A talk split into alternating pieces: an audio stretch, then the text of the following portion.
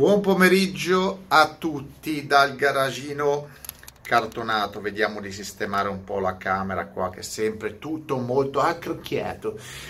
Comunque, molti di voi mi hanno scritto ormai da mesi di parlare di un costruttore di auto.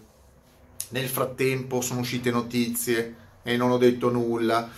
Però oggi vi ho fatto un video parlando di, di Dubai della, della Camaro. In fin dei conti, la scorsa settimana ho parlato con il mio amico a Dubai che lavora per questo costruttore. Ho detto, vabbè, dai, facciamo sto, sto video, facciamo sto video, ce lo togliamo, ce lo dobbiamo togliere, così almeno non mi stressate più. Allora, vi parlo, vi parlo della eh, Iannarelli o Giannarelli.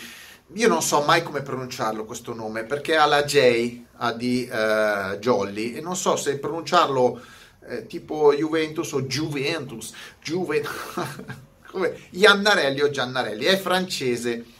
La Giannarelli, costruttore eh, creata da Anthony Giannarelli, che è un giovane designer, un giovane, ha 35 anni credo, che vive a Dubai, a Dubai e costruisce auto a Dubai. È una, è una storia interessante perché Iannarelli si è trovato negli Emirati eh, a disegnare la Lincoln, eh, avete presente quella... Vabbè, ho già fatto un video, andate a cercarvi il video della Lincoln. Ecco, la Lincoln, Lincoln o Lincoln, come cacchio si chiamano ste macchine, eh, Hyper Sport, Hyper, madonna mia, vabbè comunque, questa roba qua, eh, l'unica hypercar eh, ehm, degli Emirati o comunque del Medio Oriente, l'ha disegnata Anthony. Anthony, giovane designer, vabbè, giovane designer francese, dopo quel progetto si è trovato con la brillante idea, perché ragazzi, a me piace quando i giovani si buttano in progetti. Si è disegnato la sua macchina e si è messo insieme a un socio a produrla. Bello, no? A Dubai. A Dubai hanno preso un capannone, hanno cominciato a fare i loro, i loro prototipi hanno tirato fuori questa auto che si chiama Iannarelli Design 1, che sinceramente è la parte più brutta di questa macchina è veramente il nome, potevano dargli qualcosa di più carismatico. Comunque ho parlato con, eh, con mio amico Fabio a Dubai che lavora con loro e lo saluto, tanto lui mi guarda sempre. Lo saluto, grande Fabio, e, e che mi ha dato due informazioni che però non voglio entrare nello specifico. Lui, vabbè, andrò a trovarlo. Sono costretto ad andare a Dubai a trovare, a trovare andare a vedere come la fanno perché mi piace, mi piace visitare. Per allora, per tutta una vita. Io ho visitato fabbriche in tutto il mondo di auto artigianali, Inghilterra, eh, Francia, eh, Stati Uniti, ho girato dappertutto a vedere come costruivano le macchine, mi piace, ho questo problema, ho questa disfunzione, mi piace vedere. E quindi andrò sicuramente, prima o poi, il prossimo anno voglio fare un salto di nuovo a Dubai a vedere e vi faccio un video della Giannarelli eh, come viene costruita, così poi magari faccio altri video in loco. Comunque, eh, vi dicevo, la Giannarelli, il progetto che è nato ehm, penso nel 2015 e la macchina è, l'ha presentata nel 2016 Anthony. Che cos'è la macchina? Allora, telaio tubolare, perché non si può, ragazzi, o hai tanti investimenti oppure un prodotto artigianale, purtroppo se vuoi tenere bassi i costi sei costretto a lavorare con col tubolare d'acciaio in linea di massima o riutilizzare telai di altri, però diciamo che un telaio tubolare in acciaio è validissimo. Carrozzeria in fibra di vetro o carbonio a seconda delle richieste e l'idea cos'è? L'idea è che Anthony ha, ha ripreso le forme di una Ferrari testa rossa degli anni 50, grandissima macchina, macchina con delle linee immortali, bellissima e Anthony Iannarelli l'ha modernizzata, ha cercato di estrapolare le linee essenziali e le ha portate in una nuova eh, dimensione più moderna. Eh, quindi è un remake, chiamiamolo un remake di, di, un, di, un, di, un, progetto mitico, non è una replica, non è una replica, cioè non vuole essere una replica. Come se, eh, è come se avesse fatto, ecco, un altro marchio francese di cui magari vi parlerò, la PGO, eh, che faceva repliche del 356 qualche so, 15 anni fa aveva fatto la Spister 2 che io ho avuto avendole vendute eh, che era una sorta di 356 Spister Porsche, ma in chiave moderna, ma non aveva nulla a che vedere con il progetto Porsche, era proprio, proprio, proprio, totalmente diversa, anche il motore non era più a sbalzo posteriore, era motore centrale, eccetera. E infatti Giannarelli, Giannarelli cosa ha fatto? Ha fatto un telaio tubolare, ha fatto una linea che ricorda la Ferrari testa rossa, e, ma eh, Ferrari testa rossa ha un 12 cilindri anteriore, trazione posteriore, motore anteriore V12, Mo, eh, differenziale autobloccante posteriore, differenziale trasmissione posteriore.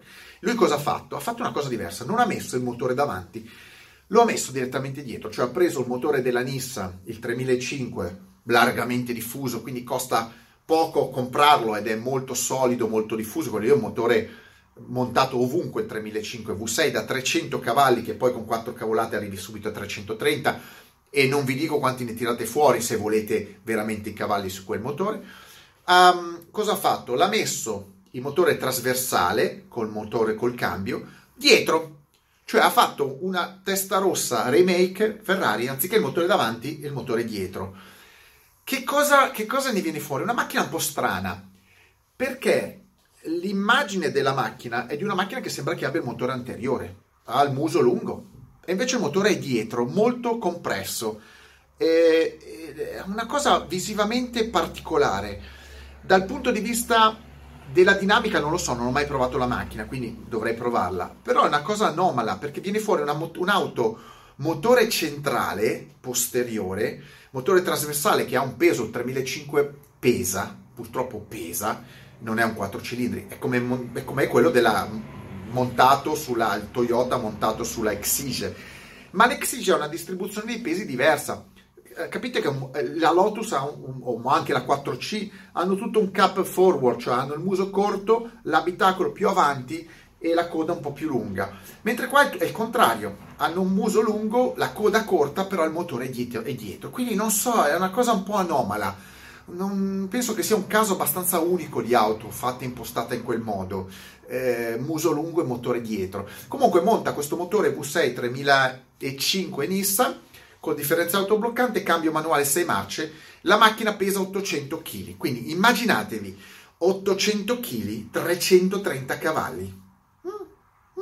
Secondo voi questa pesa poco meno di 800 kg e ne ha 120. Secondo voi le prestazioni come dovrebbero essere?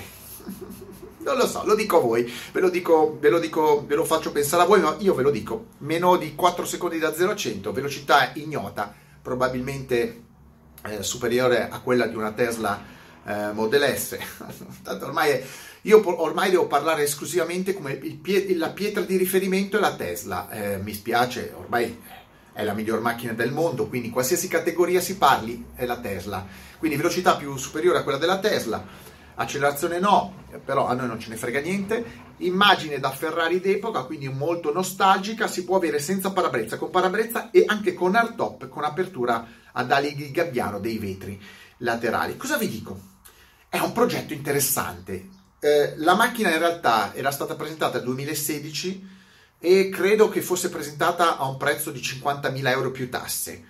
Purtroppo nel nel, nell'evoluzione del progetto qualcosa succede, succede, lo posso capire perché è successo anche a me, possono cambiare i fornitori, possono cambiare alcune valutazioni sulla macchina, quindi degli sviluppi ulteriori e quindi oggi credo Fabio mi ha parlato di 70.000, non più 50.000 più tasse, ma 70.000 più tasse, che vuol dire in molti paesi europei intorno ai 90.000 euro. Certo, non, sono, non è una macchina per tutti, però 90.000 euro sia un oggetto da 800 kg, 330 cavalli, con prestazioni interessanti e grande immagine, molto bella, si può colorare in tutti i modi. È un oggetto da intenditori. La vendono in kit? No, mi spiace, qualcuno me l'avrebbe detto. Non si vende in kit, è solo fully built. Quante ne producono? Fabio mi ha detto e il mio amico dovrebbero, stanno facendo degli aggiornamenti in fabbrica, dovrebbero arrivare a produrre, mi sembra, tre al mese. Eh, stanno lavorando per produrne tre al mese, quindi quantitativi limitati per tutto il mondo, per tutto il mondo, tre o quattro, adesso non mi ricordo, devo richiamarlo radio, sono un po' rincoglionito. Vabbè, mandami un WhatsApp, eh, vabbè, quello che è. Comunque, eh, tre o quattro al mese per riuscire ad arrivare a una produzione eh, soddisfacente in termini di numeri per mantenere il progetto, il progetto in piedi, perché se non produci macchine e muore tutto. Tra l'altro hanno annunciato Iannarelli che ne, faceva, ne avrebbe fatte 500 come produzione molto limitata, ma in realtà ci vogliono anni per arrivare a 500 e il progetto deve rimanere in piedi. Guardate che vi assicuro, io vi assicuro che 70.000 euro, 70.000 euro di prezzo più tasse, lasciamo stare le tasse che quelli non sono soldi che vanno alla fabbrica, ma 70.000 euro eh, per un progetto del genere non è un prezzo esagerato. Cioè hanno sì un, speso dei soldi per sviluppare la macchina, per costruirla, eh, è un oggetto di nicchia, hanno anche loro i loro guadagni, devono mantenere una struttura anche se piccola, ma devono mantenerla e quindi non è un prezzo fuori fantascientifico. Credetemi, quando si parla di prodotti artigianali purtroppo i prezzi sono diversi. Chiaro che se uno mi dice, beh, ma io con 70.000 euro mi compro una Exige a 70 più tasse, quindi arrivo a 75 e compro una Exige, sono macchine diverse. Non puoi paragonarmi un Exige a una Iannarelli. A Iannarelli la puoi paragonare a un certo tipo di Cobra.